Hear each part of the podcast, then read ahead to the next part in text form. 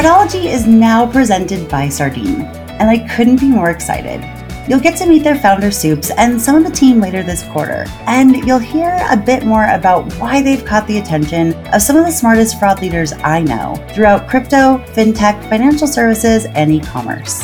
Thanks again to Sardine for supporting this episode of Fraudology. I hope you enjoy it.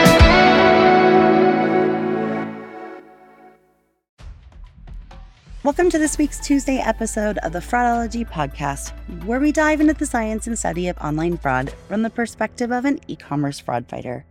I'm Karisse Hendrick. Well, usually on Tuesdays, I am introducing you to a amazing fraud fighter, and I will be doing that next week. But this week's going to be a little bit different. I know I said that a few weeks ago as well.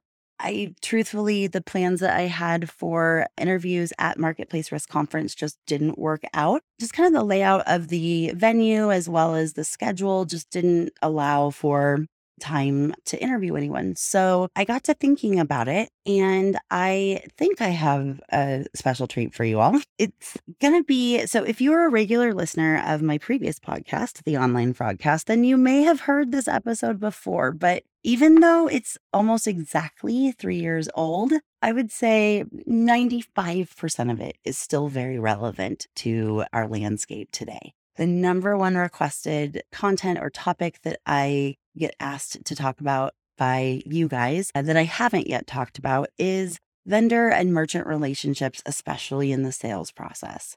Oftentimes, it's sales professionals on the solution provider side really trying to understand the complexities of enterprise fraud you know, leaders and how do I build relationships with them? How do I connect with them?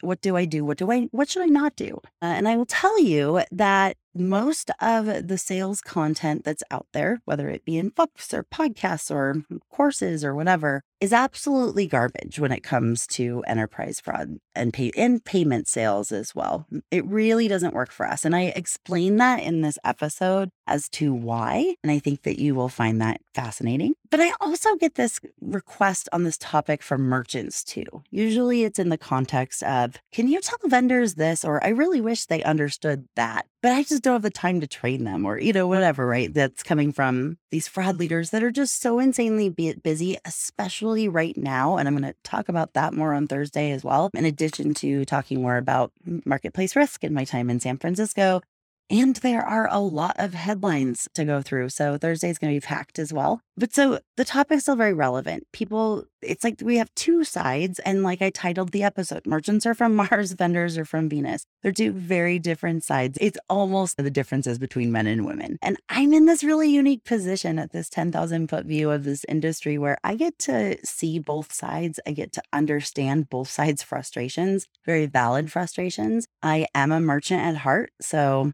I probably side more with the merchants a lot of times. But again, I mean, a lot of times they're talking to me about their frustrations, not necessarily, wow, I have an amazing sales rep. it does happen but not as much as the other way. I think that both sides, whether you are a merchant or a vendor, will find some interesting tidbits in this episode that I did. And there, I do want to create a follow up to this episode. There have just been some new uh, developments, especially with COVID. I mean, the person that you're about to listen to had no idea that there was going to be an international pandemic in less than a year from when I recorded that. And that did impact things a lot. I mean, there's just a lot more email and LinkedIn messages happening than ever before. There are things that I suggest you never do in an email or a LinkedIn message, and some things that will be work. But that has been the go to method, which means eh, if you are a fraud leader for an enterprise merchant, especially a big brand, you're probably receiving 50, 60 emails a day. I mean, maybe not that many, but it's a lot. And I know that. And so, it, but it's a challenge for sales reps because they have a job to do. And a lot of them do have good information to share. Not all of them, but a lot of them. I also will say that I do provide in my consultancy some training as well as coaching for uh, select solution providers in the space. But I just wanted to throw that out there that if you are finding this helpful, you want to understand more specifics for your company or the type of merchants or the type of solution that you're providing, happy to talk about it. But that is tricky. I, I don't like saying no to people. But anyway, I just hope that you guys enjoy this episode. I hope that you You'll learn a few things along the way, whether you are a merchant or a vendor. Uh, whichever side of e commerce fraud you're on, or if you've been both, I hope that you find this episode enlightening. And I look forward to talking with you on Thursday. Fraudology is now brought to you by Sardine. So, what is sardine? I mean, other than a small oily fish in the herring family, Sardine is a fraud tech platform that was ultimately built by fraud fighters for fellow fraud fighters with the features that they wanted in a fraud provider when they worked for companies within financial services, e commerce, digital banking, and consumer lending. They're a team who geeks out on the same minute data that indicate a fraud pattern or anomaly as we do, and they run investigations every day. Sardine's product is even measured with the same KPIs as you probably are. More specifically, Sardine has combined more than 30 data providers into one tool for you, benchmarked for performance into a single dashboard and API that can be used for KYC, AML, and payment fraud detection. But crucially, they also allow Sardine customers to use their own data, to access their own data, as well as the results from all data providers they work with and the features Sardine has created as they, their customers, need to use them. There's no more mysterious black box that calculates the risk of new accounts, logins, or transactions and magically turns them into a score that was most likely based on attributes that look risky to other business models. For some clients, they use Sardines as their full stack for all account onboarding, transaction monitoring, case management, etc. Others use them as a sophisticated data provider. Basically, Sardine fits to you rather than vice versa. So if you want to see for yourself that the product you've always wanted finally exists, you can book a demo at www.sardine.ai or by clicking the link in the show notes for today's episode.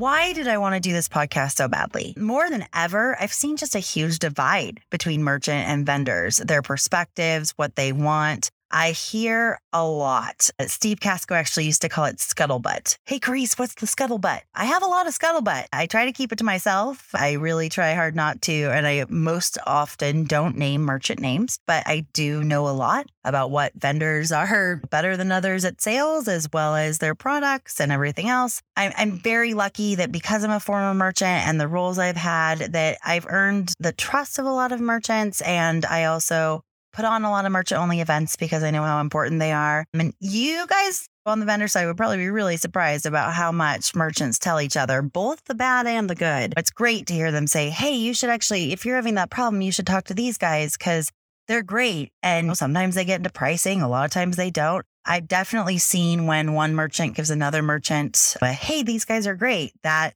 is like gold. I mean, other merchants are almost more likely, I know they're more likely to sign on the dotted line with that vendor than if not, um, especially if it comes up organically and it's not forced or seems their provider put them up to it. I also hear a lot of bad, and so do other merchants. And let me tell you, it gets around fast. And there's almost like this unspoken list or just unwritten list, really, of vendors that that merchants start staying away from because you hear one time, oh my gosh, once they have your email, they're never going to let it go. Or other horror stories that we're going to be talking about soon, they stay away. So some companies have a reputation problem and I'm not sure they know it. But I really feel like I strongly believe that solution providers play a really important part in our industry. They help us be successful in fraud prevention. And it shouldn't be us versus them. It shouldn't be merchants versus vendors or vendors versus merchants. But I personally believe it should be all of us, vendors and merchants, against the bad guys. But there's shared responsibility in this divide. And honestly, I more than ever, more money is being pumped into solutions through venture capitalists and private equity and all these other things. And that means more sales reps. It means more pressure to sell. It means there's higher goals and caps, and you've got phone calls from investors wanting their money. And so you've got to hit the target. And the more sales reps there are, the less are people who really understand this industry or the people that they're targeting. And unfortunately, bad sales habits, the bad sales reps, they ruin the perspective of vendors for everyone. They ruin the reputation for the good vendors. They ruin the reputation for merchants. I, I know some merchants who haven't reached out to vendors who I genuinely feel like would really help them because they've heard or they've had a bad experience with a bad sales rep. I'll get into a little bit more like what I mean by a bad sales rep, but there's definitely bad behavior. And I know that you vendors have heard that too. I mean, I know you guys have heard horror stories too. But unfortunately, you're getting looped in together. And the only way you're going to be able to separate yourself out is by your actions. It's not going to be I feel like every vendor believes that you're one of the good guys. I've talked to a lot of you, and some of you, I'm like, mm. but everyone thinks, no, I'm a good one. I'm coming from a good place. Until you all, here's what I'm trying to say. You all think that you're an exception to the slimy sales rep stereotype, but merchants think that you all are that way until you prove them wrong. So you have to be willing to prove yourself. You have to be patient and wait for them to see that you're different. But unfortunately, there's some really bad behavior out there that's ruining things. I mean, when I think about the landscape between vendors and merchants even five years ago, it felt a lot more collaborative and partnership. There just wasn't as much need and so many, just so many sales rep. That's a really, you know, huge volume, but also just this pressure to get people to sign. I've also been working with a few vendors the last few months on helping them learn the industry and how to better sell their products to merchants. I've heard valid complaints on their side too. One of the vendors I'm working with, actually, their product is free for merchants, which kind of sounds crazy, but the way their business model is, the other side of the equation pays for it fully. And I signed up to help them because I genuinely believe in what they're doing for the future of our industry, connecting merchants and issuers together. So essentially, the issuers are paying for the full amount of the service because it's beneficial to them, just as beneficial as it is to merchants. And I offered to do some introductions to my network, which just so everyone knows that is not something that I will be offering again. It was a one time deal because if I keep doing it, then it's not going to have value. But also, it wasn't really a sales thing. I genuinely think that this product will help the merchants I'm reaching out to. I'm not reaching out to people I don't think it'll help. And even though it's free, I've seen such an insight. And there are people who have been my friends. But when I say, Hey, I'd really love for you to meet my client, this is what they're doing. I think it'd be really good for you. Sometimes I get ghosted or I see a different side of my friends. I'm like, oh man, no wonder the vendors feel defeated sometimes.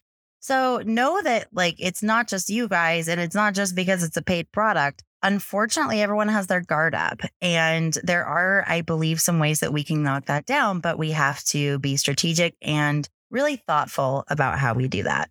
I do have to say that I'm going to go into a lot of generalizations. I do offer in my consultancy training for vendors on fraud in general. I have a fraud 101 or a fraud boot camp, whatever you want to call it, like a primer, as well as on payments too, and chargebacks training that I do live or over for the phone, as well as I provide strategy calls to vendors on understanding their position in the market as well as how to better sell to merchants. Merchants, the reason why I do this is actually for you guys. It's not just to pad my pocketbook, though bills do need to get paid, but really it's because if I can help them have some insight into what they've done wrong or what they can do better, I think it's better for the industry. I'm coming from a really genuine place. So that's why I've been offering that. And I think it's been extremely helpful to people. I will never name merchant names that have provided feedback, no matter how much you beg and I will not offer introductions specifically to my network, but there's a lot of value in the specific information that I provide. And honestly, I don't think I'm going to get through all my notes today. There's just so much here that I can definitely provide in situational basis. So that's the only advertisement you'll hear today. I just, I wanted to throw that out that if you're like, oh, I wanted to know more, like that's why, or that that is how you can learn more.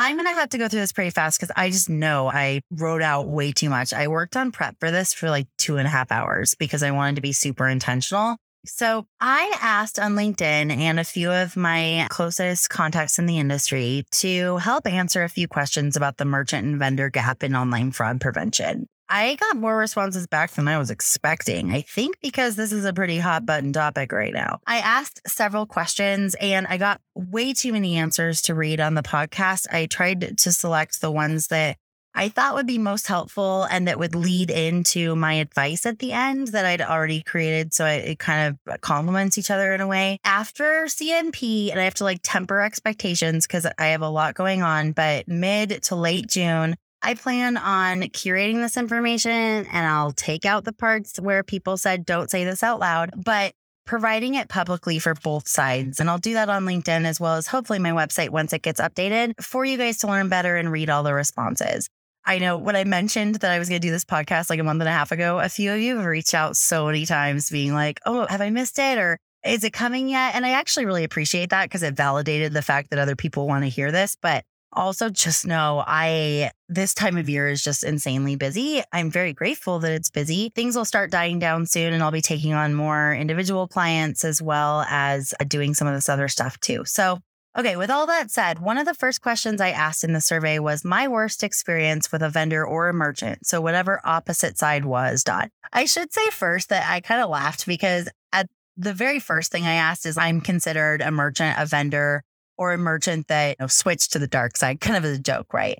I didn't have to ask that question because every single answer, which I anonymized the answers on purpose because I know so many people that did it and I just didn't want that to taint my perspective. Oh, I love what they say, or, oh, you know, those kind of things. But I could tell exactly who was a merchant and a vendor by what was said. So that was kind of funny to me. So I'm going to first read the ones from merchants. And you guys might hear a little bit of paper ruffling. And that's just because I have a lot of papers spread out all throughout my desk with all of these things. There was like 12 pages to the survey when I printed it out. Okay. So merchant number one said, I had a call with a vendor. I told them I was in discussions with multiple vendors and would follow up if I was interested. Thereafter, the salesperson began nearly harassing me, calling me directly, calling our support line, emailing repeatedly, contacting me via LinkedIn, then passed my details to another sales rep who began doing the same thing. Okay, here's the deal. This relationship between a merchant and a vendor from start to finish is like dating. If you are harassing the person, if you are contacting them over and over again, multiple ways, and they're not calling you back,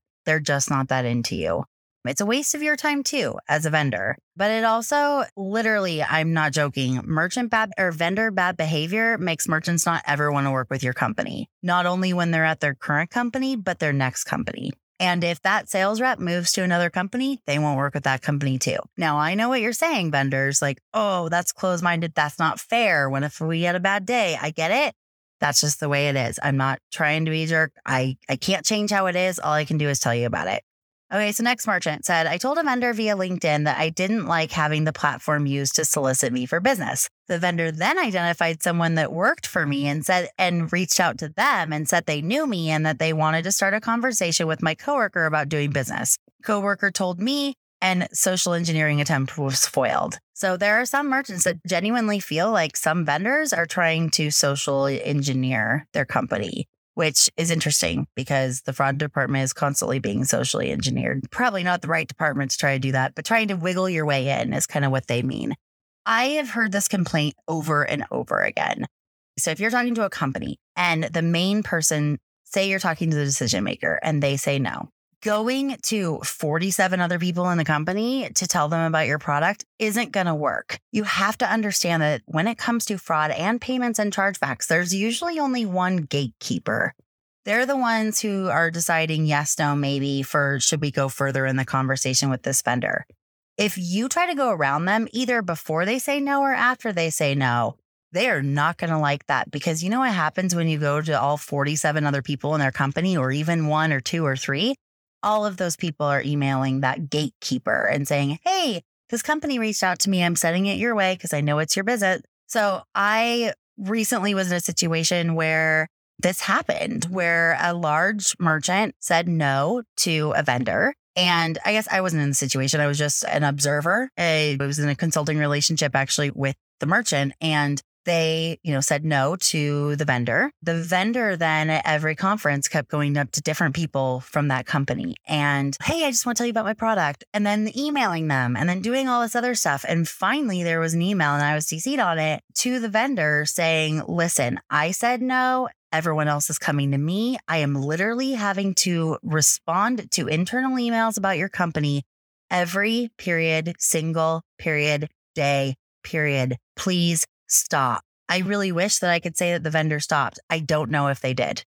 but it is annoying. It gets you on their blacklist. You could be the best possible product for their company. If you do that, it's not going to work. You need to respect the hierarchy and you need to respect when one person tells you no. It's very important. Now, can you continue to build your business with their competitors and then come back several months later and say, hey, you know what? Here's some success data from me working with some of your competitors. Just thought I'd let you know. Like, sure, once in a while, but don't try to go around them. That's worse than when I tell my daughter no and she goes around and tell and asks dad. That'd be like her asking dad and grandma and grandpa and aunts and uncles and cousins and sisters and blah, blah, blah, and the dog. It's really annoying.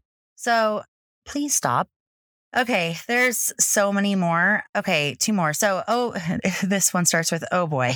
I shared a new to me fraud trend in an industry forum. While I shared that the fraud ring was targeting high value items, I never disclosed if my company had actually experienced any loss. So imagine my surprise when a sales rep for a fraud prevention solution, who I had already said no to, wrote to both my company's director of finance and the CFO and claimed that we were bleeding money to the tune of six figures. He told them that I posted this in a public forum about our company. I spent the rest of the day putting out fires as the rumor spread from finance to my boss and then back up to her boss and then to her boss's boss, in addition to dropping all of my day's work to pull emergency transaction reports and the original post on the forum to show that I wasn't saying that there was any fraud, that we were having any losses, to prove beyond a shadow of a doubt to the CFO that I had not hidden our impending financial ruin from him. Then the sales rep had the gall after I again told him no,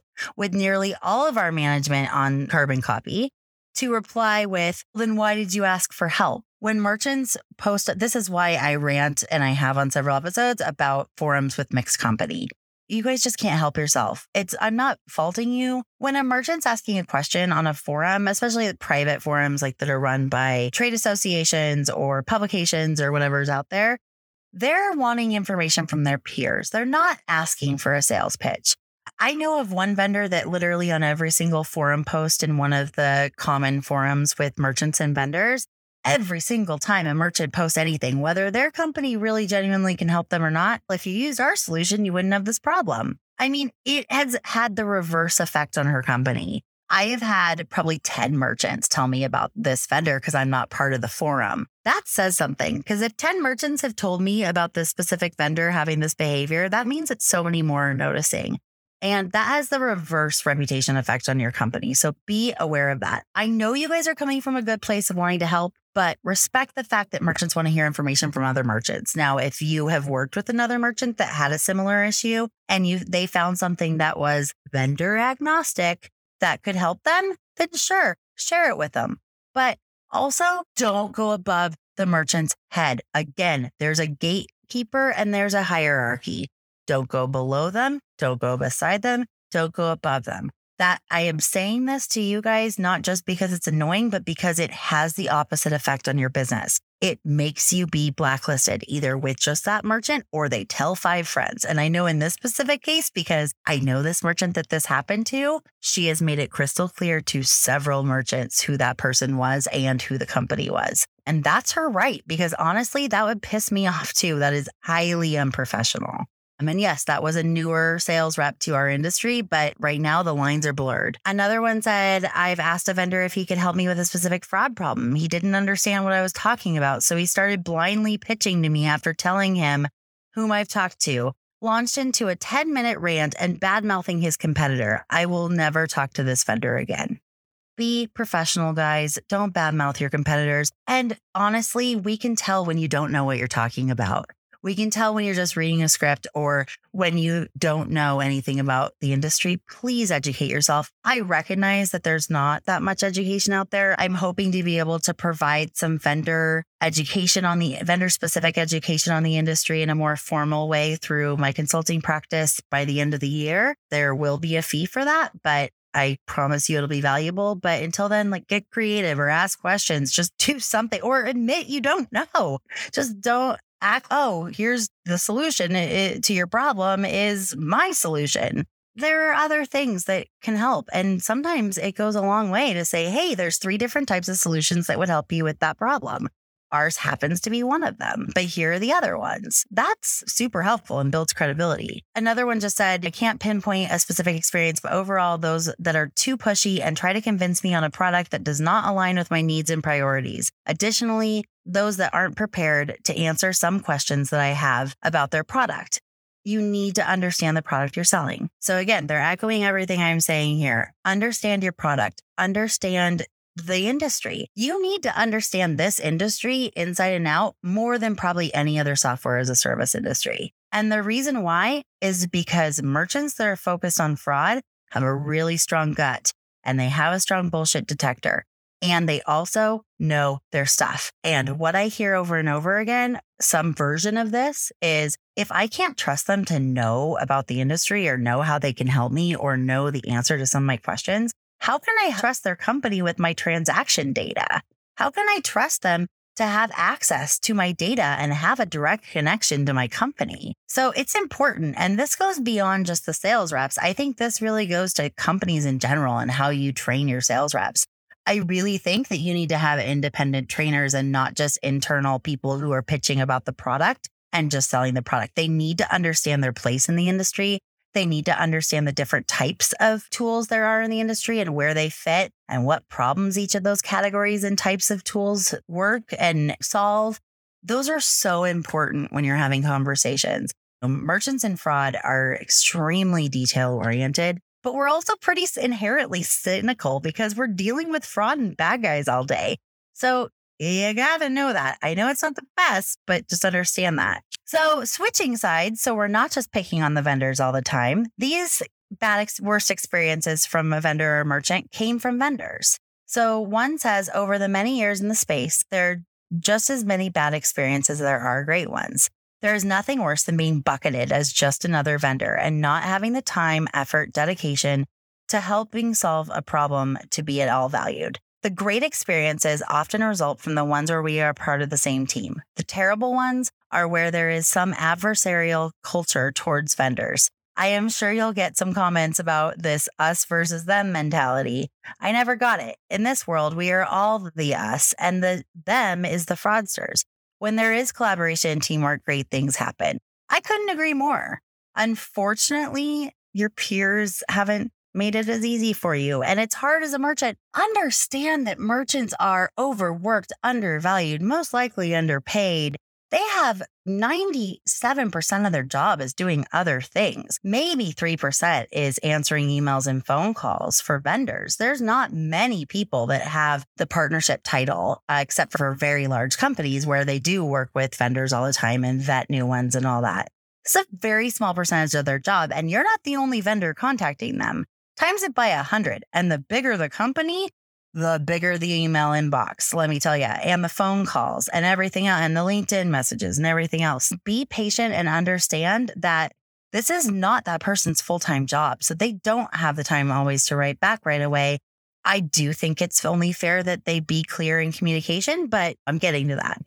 So another one said as a vendor in the space, we do a lot of free work in helping to build proofs of concept, testing, traveling to meetings, etc. Again, when starting off conversations around solving complex problems, there is a lot of time and effort and expense in evaluating if we are the right fit as a solution before there is any financial reciprocation we are totally happy to do it when it's appreciated. I do think that's good to mention. There, you know, vendors aren't getting paid until there's a signed contract. They do a lot of free work in the lead up time. And I know that the average lead up time between introduction and contract signed in this industry is six to eight months. I've heard that from so many vendors that I believe that's industry standard. And that's true for free products too, just so you know merchants need to be picky about, especially in this day and age with breaches and everything else. They need to be selective on who their partners are. So they're going to be. The worst experiences generally result when potential clients do not acknowledge that there is, when done correctly, a lot of value being delivered way before we ask anyone to stroke a check. For one client, my team completed multiple data analysis. We had a group of members and senior leaders fly 3,000 miles for meetings and were assured of at least continued discussions. Then that company ghosted us. No return calls, emails, follow-ups, etc. It's always awkward, more for them than me, I suspect, to run into those folks at the same industry trade shows that we all attend every year. So, merchant, I do feel like you owe the sales reps a, you know what, we're just not interested right now. I think that's only fair, especially when they put in so much effort. Okay, I knew time would be my enemy today, and I'm sorry I'm shuffling papers again. Okay, I wish the other side knew this about my business, decision process, industry perspective, etc. So this is coming from merchants to vendors. We only have so much money, resources, and time. Even if I'm interested in a product, it doesn't mean it'll be integrated this year. That's so true. Budgets are super tight for fraud, no matter how big the company is. I hear all the time vendors being like, they're so and so. They should have plenty of money. They're just bleeding money. Yeah, maybe they're like, not bleeding money, but they're just like, you know, dripping money. Maybe for sales and marketing and other departments, but not for fraud prevention. So keep that in mind and understand that. Someone else said it's very hard, if not impossible, for a company of our size to take a significant risk on a small vendor where we become a disproportionate part of their revenue. The product may not be mature enough to benefit us yet. So I see this all the time with small startups who are like, we're going to get Amazon, we're going to get Walmart. You're not. Like, first of all, the bigger the company, the bigger the wringer they put you through. They have to. Also, you have a lot more competition because everyone's trying to get those big guys. But also, I have seen those contracts take forever and they'll nickel and dime, and you may not even make any money off of it. And also, it's a huge risk for a big company to trust a very small solution provider. So know that and be realistic. Um, I think that's really good perspective. As someone, okay, this is kind of what I was talking about earlier. So this comes from another merchant. As someone in the fraud, risk, trust, and safety, I'm constantly slammed. There's not too many people on my team, and I don't have time to waste on calls with people that aren't useful. I once got bullied by a salesperson into taking a call on a product that I had no interest in, despite me telling them repeatedly that I had no interest in it. And I can guarantee you that no one at any company I work with will ever do business with a company represented by someone like that as long as I'm around. That sales rep was pushy and I got bullied into the phone call, and I will never work with that person again. I need a vendor to ask me about what I'm dealing with, discuss how their product may be able to help with those problems, and to treat me and my time with respect. I don't need to hear about all the great features that I have no interest in. So many people trying to, this is in parentheses, so many people trying to sell me KBA when I neither need it nor want it. But it has a timer, so that means that they won't have time to Google. False. I know this person who wrote it. I don't even have to look to see if it was them. I just know it. And they're awesome, but they're also hilarious. They just tell it like it is, and that's why we're friends. Fraud, risk, trust, and safety teams don't have the time or the money to waste on just any service. So you can't just sell us on anything. So true. Go back and listen to that again, please. you are one of the three to five companies that have pitched me this week. Fraud prevention professionals are allergic to manipulative techniques. Go with educational techniques rather than push to close the sale. Fraud prevention is usually one of the last in line for funding. ROI and business case are critical in securing a contract. 100%. If you're not helping the merchant make the business case, providing them, I just created with one of my vendor clients a business use case model where all the merchant has to do is plug in some numbers and figure out what the potential cost savings is. That's super helpful. And I even wrote down an order of operations of exactly where to pull this data and what to do and how to plug it in help them. Don't just expect them because if you don't help them make a business case and explain to the business what your product will do for them, it's just going to fall on the floor for sure. Even if your processes are state of the art or above industry standard, you may be missing out on technological advances by not at least having a learn more mentality. Oh my gosh, I could do an entire episode about this. There are so many vendors who have were great 5 years ago but haven't really improved that well because they thought they were the best. I shouldn't say so many. I can think of about 4 or 5 that were kind of king of the hill the last like for several years and they've gotten beat out by better, faster, smarter technology. And now, because they didn't stop along the way and say, what else can we do to improve? Or listening to the negative feedback, which I know they've gotten plenty of. So much so that there's one vendor that claims that they have a product that they don't or a feature that they don't. And when they're saying it in sales calls or in marketing materials and at conferences, they're talking about how they have state of the art X. And because I know if I say it, everyone's going to know what it is already. Some people have guessed because this company unfortunately has gotten really out of control lately. But but then current customers will email them or call them, and I've gotten some of those emails forwarded to me So don't think it stays in a silo with basically, how dare you ask for that? We told you it's coming in a year or two. So when you lie or when you overpromise to try to overcompensate for something, that also isn't good because it's going to be found out either when they implement it or before that. So it doesn't look good. That's part of it. But also just knowing that it's important to learn more. Be humble about your product and your company. Be humble about your own knowledge. You'll learn something. Okay, I'm going to have to skip past some of these, which kind of sucks. But the last one I wanted to say is uh, that I wanted to share for sure, because I literally wrote yes, exclamation point underneath it is merchants deal with deception all day, every day. If you're BSing, they can smell it. Even if you don't get the sale, merchants talk about sleazy sales tactics all the time. I can't say that enough. I wanted to make sure you guys heard it from a merchant and also from me. So it kind of backs up what I was saying. Like they talk about it. Let me tell you. Okay, vendors, let's let, give you a minute. If it's totally okay to say no, this is coming from a vendor to a merchant. If we head down a path and uncover together that there is no value, that happens. You can tell us that. In fact, it's way better for everyone to just have the it's not going to work out conversation than stringing along false hope that it might be, or that it might, or worse, just ignoring emails, calls, etc. You aren't going to hurt anyone's feelings by getting to a mutual agreement if there's not a fit. I do think that's fair. Merchants, I feel like the least you owe a vendor is to be clear in where you're at and your intentions. If you're playing the field, using my dating analogy again, you're playing the field, let them know. If you're just kicking the tires and you just want free drinks, which does happen in both dating and merchant vendor situations, let them know. Maybe after you drink the drink, but I'm kidding. Before would be nice. Like I, as a merchant, wouldn't go out to dinner with vendors at conferences that I knew our business would never do business with because it wasn't a fit or whatever, the, or we didn't have the budget for that specific product or whatever it was because I didn't want to lead them on. I didn't think it was fair to them and it's not fair to me because I know once you go out to dinner, you're going to get more emails and calls too. But also, it just, it's a waste of everybody's time. I just, I think that we all need to be fair and open and honest with each other. Are there some vendors that when you say no, they keep on pushing? Absolutely. Then that's when you need to keep pushing more and more boundaries and say, like, literally, I think there's a few merchants that just want to change their work phone number, and I don't blame them at all. Oh, I apologize. I just mixed up all my pages and now I can't find. Aha. This is it. Yeah. So I actually highlighted a lot more merchant ones than vendor ones because I think the majority of vendor ones were all basically saying, if you're not interested, tell me.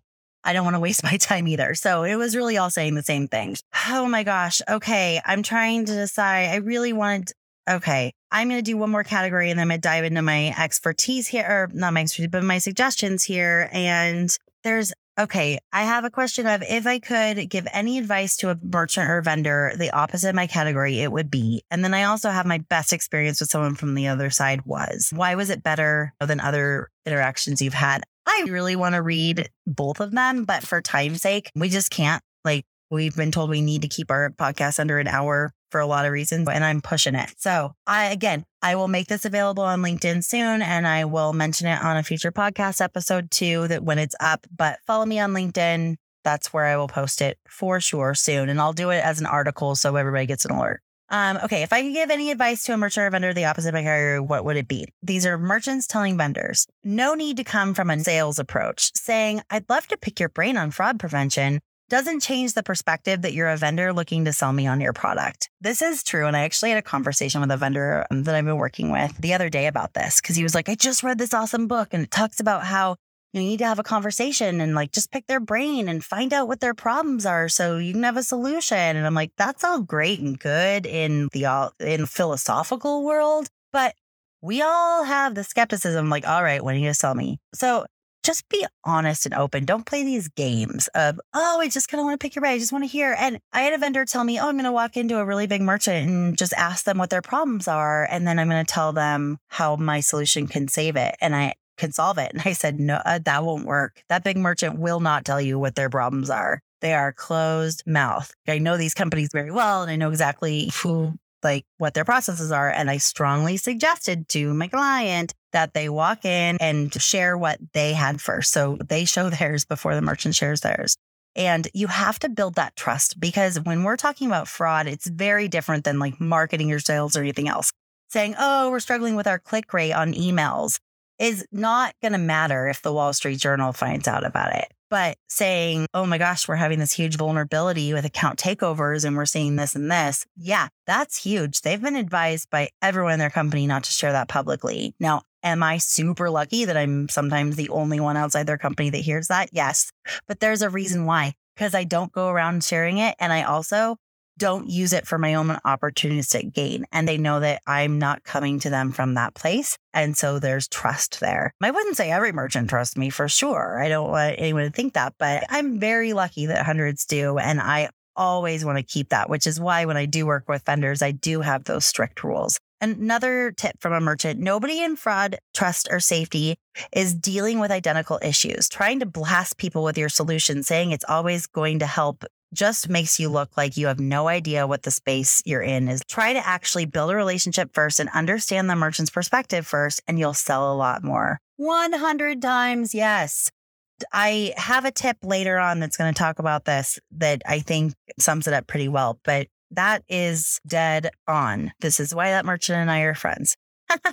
and that is not the same merchant. I just, a few people, I, I know who they are because I, I know what they're, how they speak. Understand that your audience fights social engineering for a living. If negotiate to yes sales techniques are not social engineering, what is? So when you say use these techniques, it can turn off the merchant, de emphasize the manipulative psychological techniques, and emphasize relationship building all these podcasts and books about sales and everything else, a lot of them are horseshit when it comes to fraud. I've worked with a few sales reps recently who are like, I read this book and they say that you need to do this and do that and whatever. I'm like, yeah, that doesn't work in fraud at all. And I'm right because when they do it their approach versus the way that I suggest they handle the meeting, there's different outcomes. And please know, I hope you guys listen to this podcast enough to know that I have zero ego. I'm not trying to say that I know everything. I've just been a part of this industry for 15 years in a very unique position of like a 10,000 foot view. And I really do understand the space probably better than most, especially better than the sales reps that have only been in this industry for a year or two. And maybe their last job was selling medical devices. It's night and day. Um, and yes, that's a true story. I did meet somebody at a conference last year who had been selling medical devices two months earlier and then, then was selling either a fraud chargeback or payment solution. And they thought that their one week of training at their company was exceptional and they knew everything there was to know about this industry. And I was like, wow, that's impressive because I've been in this industry for 15 years and I still don't know everything. But I have a learning mentality, not a knowing mentality. So that's the difference from, let me just make sure that I'm getting this right. There's so many more on this. Don't treat each other like idiots for vendors. Number one, chill out. Don't go over your champion's head within the organization. Go in knowing your solution isn't the only one, and the value of that solution is based on how merchants utilize it. The merchant will tell you how they will use the solution and if it fits their needs. Being honest and easy to work with is more effective than 1 to 5% uplift from your competitors. I can't just rip and reset to your solution. If it's a fit, it might take time for me to fully integrate your solution and move out legacy solutions to make room. And then this merchant also decided to give a little bit of advice to merchants too, because this, I believe this is the person who was both a vendor and a merchant. I'm 90% sure. For merchants, give the vendor a chance to show they aren't going to railroad you or shove unneeded, wanted products down your throat. So, just a few quick ones from vendors, and then I'm going to try to rush through my advice as well. So, one vendor said, I realize it's easy to not respond, but if you're truly not interested in my product, just say so, preferably with a reason. I'll actually stop contacting you. Now, to be fair, this guy doesn't represent all vendors. You and I both know that, merchants, but at least give them the benefit of the doubt. At least try once to say, we're not interested now, or contact me in six months, or this month is really busy, contact me then. Whatever it is, but be honest and respond. If they continue to contact you, if they go around to other people, that's when you blacklist them. That's when I know whether I tell you to or not, you're going to tell five friends at least if not a room full of merchants at CNP Expo every year. That is not the reason why those merchant only sessions exist. We talk about so many things, but it happens. And I do think it's important. And nine times out of 10, actually, there's a lot of merchants that go straight to specific booths after hearing about certain products within those sessions. So they do benefit you guys, but there is some negative ones too. One vendor said, We are all busy. You may think that we vendors are just sitting by our phones waiting for a ring, but that's not the case. I understand and totally appreciate that you are busy too and know that you are bombarded with requests to meet. That said, if I reach out and it has to be out of the blue, if we've never met before, there's no other way, and the message is relevant and compelling, take the call. There's some consistent messaging in here, guys. Tip, another person said typically during an introductory call, we can exchange info briefly and come to a pretty quick understanding if there are areas to work together or not. If at the end of the call there is no fit, I will not waste your time or mine with pushing something that is clearly not a need. That's not how things work. Your risk, pardon the pun, and that was written, clever vendor, uh, your risk, pardon the pun, is 20 to 30 minutes of time with huge upside to learn about trends, uncover solutions, etc., whether we end up working together or not. It's got a fair point. I mean, all of us merchants want to learn, but you do have to be selective about your time. I've been in both situations. Last one I'm going to read. When you are engaged in looking for a solution, make sure you are upfront about if you are actually making a decision or kicking the tires. RFPs are a joke nowadays, and companies already know who they want more than 75% of the time. I wouldn't totally say that's true. I work with several merchants on RFPs. There are several companies, especially older companies, like maybe not the digital first ones in San Francisco, but maybe the ones in the East Coast or the Midwest that do require RFPs for all vendor selection. And some of them genuinely don't know anything about your company. So I wouldn't say that they're all a joke, but I do understand all the points there. Okay. So I'm going to try to go into some of my suggestions. I did take a lot of time to write these out, and I'll probably think of more later. Again, these are just some of the things that I cover with my clients, but I really wanted to provide this advice as well to everyone. Okay, so I put it in categories of vendor do's and vendor don'ts. So, vendor do's, it's really important for you to understand merchants in general, their jobs, their roles. What's the difference between a trust and safety team and a risk team or a fraud team? What's the difference between if that department uh, reports up to the CFO or to the head of IT? What does that difference mean to you? How do you need to position that tool depending on which organization they roll up into? Understand that they're probably overworked, underpaid, underappreciated, that they have honed their gut and have a strong BS meter that most genuinely love to learn. But that means looking, kicking the tires to see what's out there. So merchants want to learn what's out there, but that doesn't always mean that if they're asking you about your product, that they're ready to sign on the dotted line anytime soon. And maybe it's on you to ask them where they're at on that. Ask them those questions. I understand that not every merchant is open with that. There's a reason too, though, because a lot of times when they say no, they still get bombarded. So it's why do I even bother sending an email saying no when I'm still going to get 20 more emails? But I do think that we both sides need to give each other the benefit of the doubt. I do think it's really important for vendors to then better understand the specific company, the vertical, the channels they have. Are they multi channel? Do they just have online and mobile? Do they have stores? What's their business model? What are the possible fraud issues that they have? If you understand fraud well, you can guess what fraud issues they have. If I have a ticketing company that's kind of small and has $50 transactions and isn't recurring and is all digital, I can probably guess the three types of fraud that they're seeing the most right now. That's something that I know several really good vendors that have been in the space for a while can also do well. Understand that those things are very different than the last merchant you talked to. No merchant is the same. What's that company's attitude towards risk? What what's going on in the company? Like all those things. And yeah, some of those things you're not going to find out until you have a conversation and just coming out and asking that is going to put them on guard. Try to understand it better and at least understand the specific vertical and the channels and their business model and how your product can and can't help them at the very least, do that homework. That will build you some credibility fast because half of your competitors aren't even doing that step. Then drill down even more to understand the person that you're pitching to. What's their role in the company? Are they manager, director, VP? Where do they stand? What's their past experience? Have they been in this industry a long time or not? Like, where have they worked before? Do they speak at events? The reason why I say that is that means that they're passionate about fraud, but they also probably know their stuff because they go to conferences and they see what's out there and they talk to vendors. They're not just at their desk and just talking to whoever's cold calling them. And are they the right person to contact? One other thing I'd mention is that most merchants in fraud, especially the new ones, don't have any experience or training in vendor relations. So do give them the benefit of the doubt, but also understand this is not their job. This is not their full time job to answer your emails and your phone calls. I'm going to sound kind of frustrated with that because I feel like so many vendors take this personally and they feel like the only job that merchant has to do is to answer my email and they're not doing it. That is not the case at all. It is literally two to 3% of their job, if that. Unless there's like a huge need, they've had a huge oh shit moment and they really need a solution fast and they know the type of solution they need, that's the outlier. But most of the time, it's only two to 3% of their job, two to 3% of their focus. Things that I think will make you stand out more than the majority of your competitors in this space is be genuine.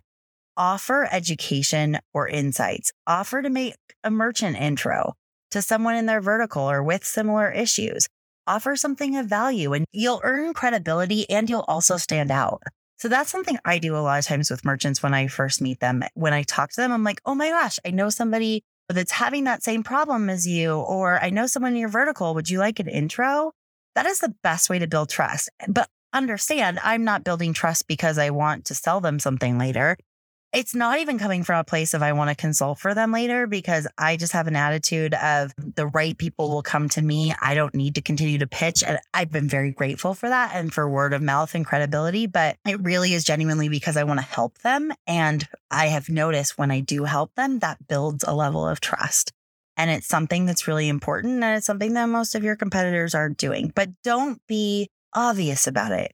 Don't say, Hey, I want to introduce you to this merchant and they happen to be my client and they're going to talk to you about me all the time. No, just do it out of the goodness of your heart.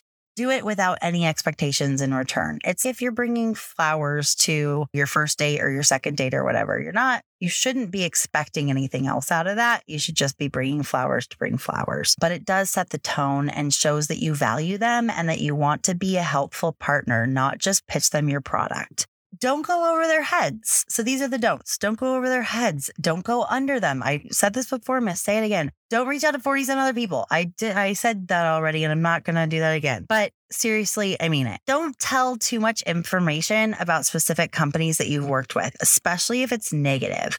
I've, when I was a merchant, I had a vendor once tell me, like, oh, we're doing this big project for this company. And oh my gosh, their shit, like, they don't have their stuff together. And, uh, and then we're also doing this project for them and it's not yet announced and nobody knows about it yet. What that vendor didn't know is that my husband works for that company. That was super unfortunate for that vendor.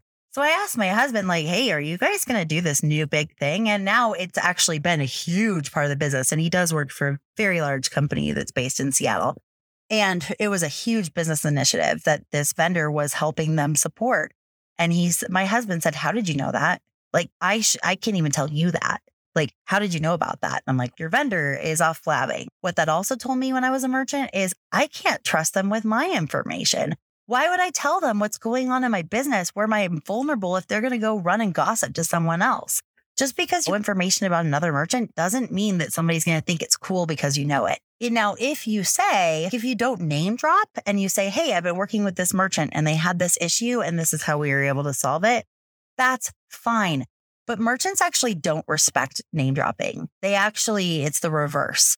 So I know a lot of vendors think like, oh, if I name drop who I've talked to or who I've had a meeting with, then they're going to think that I'm legit and they're going to want to talk to me too, because that company's talking to me.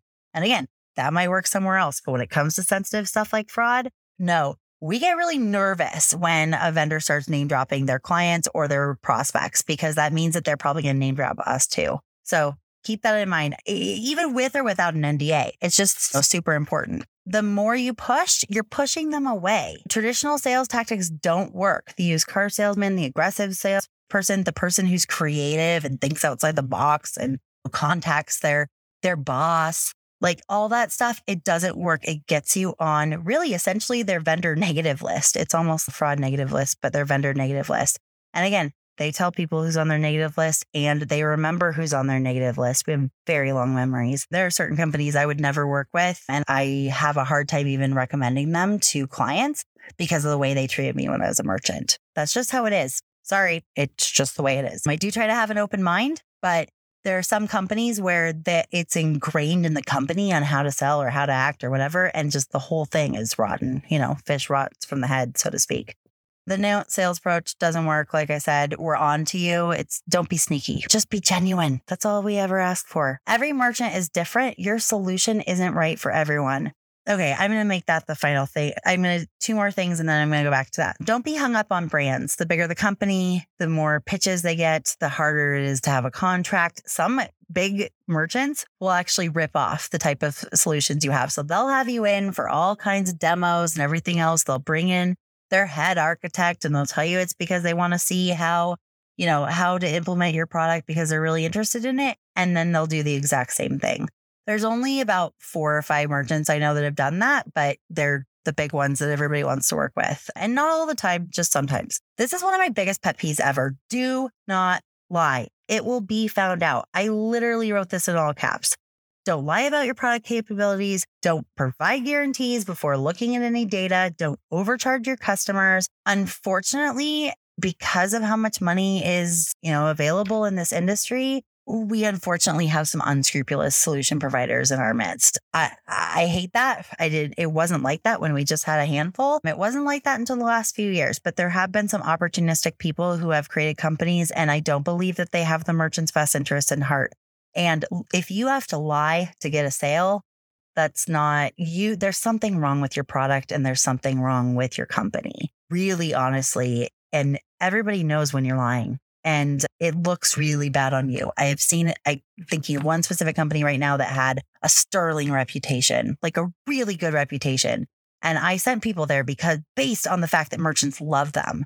And the last year or two, after taking some outside money, the entire DNA of the company has changed and they're aggressive and they lie and they it's not good. And honestly that's really frustrating for me and for merchants and it, and it gives everybody a bad name. So here's the last thing i want to leave you guys with vendors that i want to leave you with and then i'm going to go into merchants fairly quickly obviously. I know that i'm taking up some of your time but i hope you're finding this helpful for your business and your interactions whether it's at a conference over the phone over an email whatever it is so here's the last pieces of advice I really want to leave you vendors with. Instead of identifying the companies and brands that you want to work with, you really should be identifying the verticals and the business models that would benefit most from your solution. Not every pro- merchant is going to benefit from your solution.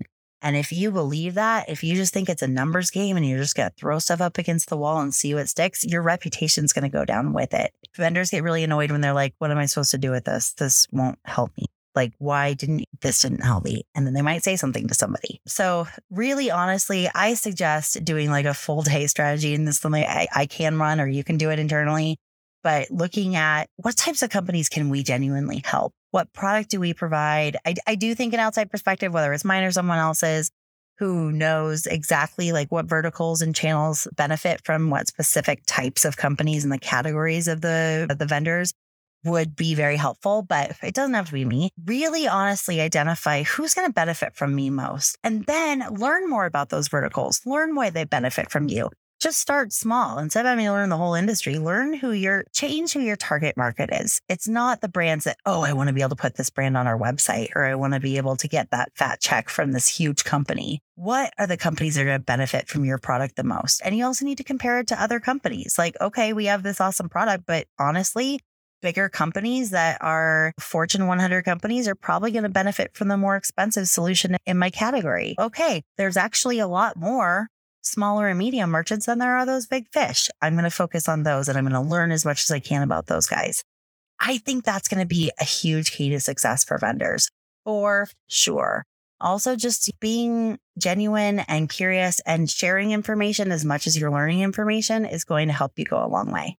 Okay. All right. Merchants, you're not off the hook. I've said that throughout this episode, but just to kind of recap, I really encourage you guys to educate yourselves on the different types and categories of tools, what they do, how they work, all of those things. Now, I've created something for CNP, which they've now since adapted into a buyer's guide. But if, and I do think that the buyer's guide is very helpful, don't get me wrong but I separate out each category of products. And there's actually one or two more to add because I, I did this last year, but the different categories of vendor solutions, and then a little bit, just a tiny bit of the problems that they solve. It's not comprehensive. It's more just like a direction it. because I think what happens is that every vendor says like, "Oh, we can help everybody," and "Oh, what's your problem?" "Oh yeah, we've got a solution for that," and it's not the case. And also, you might have a specific problem that you just need a single layer for, a verification or authentication or something like that. And sometimes you don't know who provides what, so that's why we created the buyer's guide. But at the top of each buyer's guide, it has like a paragraph that I wrote last year describing each category. And then there are vendors in each category underneath those as well. It, it is a really good resource. I my intention was not for it to become a business, a form of revenue. So that's if you're hearing some skepticism in my voice, that's why. But I do think it's a very good tool, and I created it with with very good intentions. But it is free for merchants. Really find out what they do, how they work, so then that way, whether you have a problem now or later, you know, oh, okay, we need to go look at this type of tool and kind of sketch out, okay, what do we have now? If our fraud gets worse. If it's ATOs, we're going to look at this. If it's carding, we're going to look at this. If it's content abuse, we're going to look at this. If it's lots of new account orders, we're going to look at that. Things like that. Just really learn those. I think that's helpful. Be curious, ask questions to pre qualify the vendor. So, just like they're pre qualifying you to figure out if you would be the right candidate or if you're likely to purchase their product, you need to pre qualify them. And then on top of that, you really need to be honest about the likelihood of implementing their tool. Don't play hard to get. Don't play games. Don't ghost people. Like, come on, guys. This is a small industry. I get that it's time intensive. I get that you're getting hundreds, if not thousands of these a year. So I understand I've been in your shoes, but maybe you just have a boilerplate email where it's like, hey, I really appreciate the effort, but we're just not really interested right now. Vendors don't always understand that you guys don't have unlimited budgets. I get it. That you also probably don't have unlimited project managers or unlimited product managers or unlimited resources in development. God knows you probably don't have engineers at your disposal whenever you want. There's very few companies that do have a dedicated resource to fraud and risk. If you have them, you are very lucky. I even worked once with a merchant that had their own data scientist for fraud, and Oh my gosh, it was so awesome. But I'm getting a little bit off track. What am I not? But let them know if you're window shopping, if you're looking to address a need right now, if you're looking for the future, if you're just kind of curious, do you have a budget that could cover it or not? Be super honest. I think that a lot of the issues come from when you're not clear, hey, not right now, or not at all. Now, granted, again, I know there's a lot of people that don't respect that boundary, but when they don't respect the boundary, that's when you can be annoyed and frustrated and bitch about them. But until they don't respect that boundary, give them the benefit of the doubt and share with them. You don't have to be specific and say, hey, our chargebacks are at 30 basis points. So we really don't care about that. Like, no, you don't have to give specifics. Just a little clear honesty, I think, would go a really long way. Yeah, I think both sides need to give each other the benefit of the doubt. Everyone's just trying to do their jobs. It, it does feel like it's conflicting, but really at the end of the day, we're really lucky in 2019 to have so many vendor options. And yeah, there are some ones that I don't think are that great or that are unscrupulous, but the majority of them are really amazing and help us beat the bad guys and help us do it in a way that you don't have to build something internally. So they do add a lot of value. Treat them like they have value. But at the same time, be respectfully, be respectful. Feel free to set some boundaries if you need to. I'm going to just reiterate this one more time. Like, don't ghost vendors. Be clear in your communication. Understand that some genuinely do want to help. Some are a little overeager sometimes. I'm not going to lie, but some of them, and some of them might say they really want to help, but you can tell that they're really just saying that because they read it in a book somewhere that's a sales tactic. But because we've all honed our gut, we also know the genuine people. And I think of some of the vendors I know that have been in the space 5, 10, 15 years those guys are friends to merchants. They're friends. They know what works and what doesn't work a lot better than some of these new guys. I, I hope that one day the new guys catch up, but understand that they're not all the same either. Don't group them in the same bucket. Give ever give them a chance and give them a chance to accept your feedback of not now. And then if they cross that line, then you can write them off. My merchant don'ts are don't be as skeptical off the bat. Let them show you, you who they are. Don't believe everything you hear. Unfortunately, not all providers have a good product or good ethics. I know that's a little bit repetitive from what I said earlier, but I do think that's important, especially to some of you new merchants out there who don't go to conferences often, who may not kind of hear the word on the street or the scuttlebutt as much as other merchants who have been in this industry a while and have lots of friends in the space and everything else.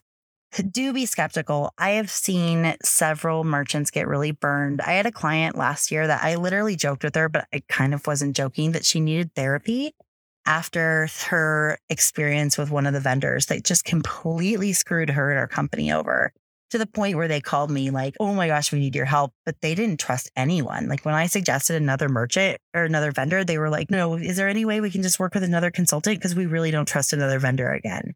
And it was absolutely awful, the things that were done and said and everything else. Like this merchant had every reason to not trust that vendor. And, but unfortunately, it meant that they had every reason to not trust future vendors too they had serious trust issues. Like it was almost like PTSD level, not that bad. I don't ever want to like diminish the impacts of PTSD. I just mean that like it was really bad. I've never seen anything like it, honestly. Like it, just kept coming up in conversations. Like, oh, they said this. So I don't know what to believe from any provider anymore, not even our current partners. I really don't feel like I can trust anyone. It, it was because the merchant didn't really know that they couldn't trust what that co- company said. And they thought that they knew their stuff. Reach out, ask each other questions, ask other merchants. If you don't know other merchants to ask, you can contact me. I'm trying really hard. Like I said in a previous episode, I, I, do have to start setting boundaries of my own and restricting free advice, which I really hate. But at the same time, it's not fair to my paying clients to continue to give out free advice. Now, granted, I'm not giving out the same advice to my paying clients as I am people, but it's also a time thing. I'm a mom, I'm a podcaster, I work with CNP, I work with a fintech company long term. I have several other clients going, I have vendor clients going. Like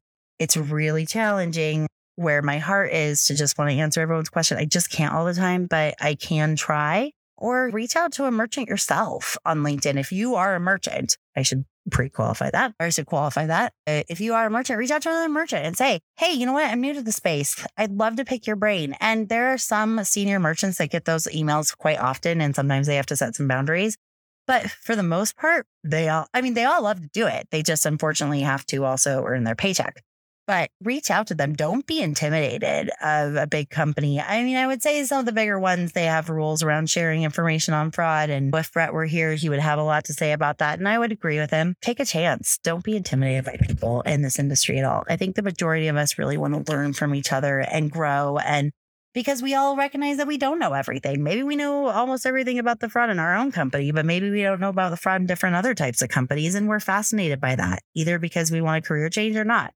Okay, so just as expected, even though I cut out a lot of what I was going to share, I went way over my goal time. Hopefully, my editor isn't too upset at me, but I really, there was so much information to share with you guys on this topic, and I really wanted to do it justice. And that's part of the reason why it took a little while. And unfortunately, I had to take a couple days to grieve my friend this week. And that's just me being super honest. It was really hard. And I, it, really also made me realize just how close a lot of us are in this industry. We are like borderline family because we are in a battle together um, against the bad guys and we bond. And I think a lot of us have similar personality types and we see each other a few times a year and all those other things. And so it just made me realize how thankful I am for so many of you. And I mean, the people that I do know, and I know there's a lot of you I don't know, but I am thankful for you for listening. But just uh, it's so cliche after any tragedy happens but seriously hug your partners hug your kids hug your family tell your friends how much they mean to you because i mean Ryan was the same age as I am. And so that was like, whoa, really kind of coming to terms with my own mortality. All right. So you can tell it's the end of the podcast because I'm kind of switching topics around, but I am really looking forward to seeing so many of you guys at CNP. We have a lot of really fun things planned both with the live podcast and the entire conference. Anyway, really excited to meet meeting everyone, seeing everyone that I know, and love doing this podcast. But we always love hearing what you guys love. Don't forget, like we mentioned on the last episode, after the live podcast, we're going to take a couple week break. We're going to come back and reformat the podcast to have a little bit more of a wider audience, but we will still be doing some merchant specific content. I have made sure of it because y'all know, as cheesy as it is, you have my heart and my passion. I do strongly believe that educating everybody on cybercrime is going to make the internet a better place for merchants eventually. So if I can do a small part of that, then I want to. But you guys are where I, it's just, it's home for me. What I know and I, and I love it. So, with all that, we love to hear what you love about the podcast, how we can improve, what topics you want to hear us discuss. You can always find us on Facebook, on our website, www.onlinefraudcast.com. We love it when you subscribe and when you tell your friends that honestly, if this was helpful to you and if I provided like free advice that's going to help you do your job better and make more money for your company, please, the least you can do is review us on iTunes, subscribe, and put a post on LinkedIn about how much you like us. That's the least you can do. If you want to hire Brett or I, we're happy to do that as well. But that's the least you could do in a reciprocal fashion here. All right, guys, that's it for us, for me today. And as we always close out our episodes, until next time, stay informed, stay vigilant, and stay secure.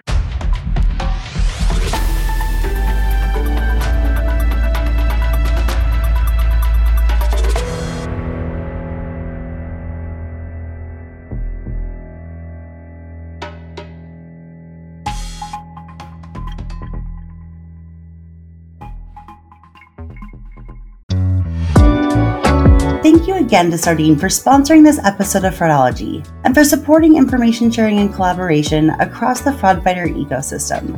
You can learn more about the team and their mission at Sardine via the link in today's episode description.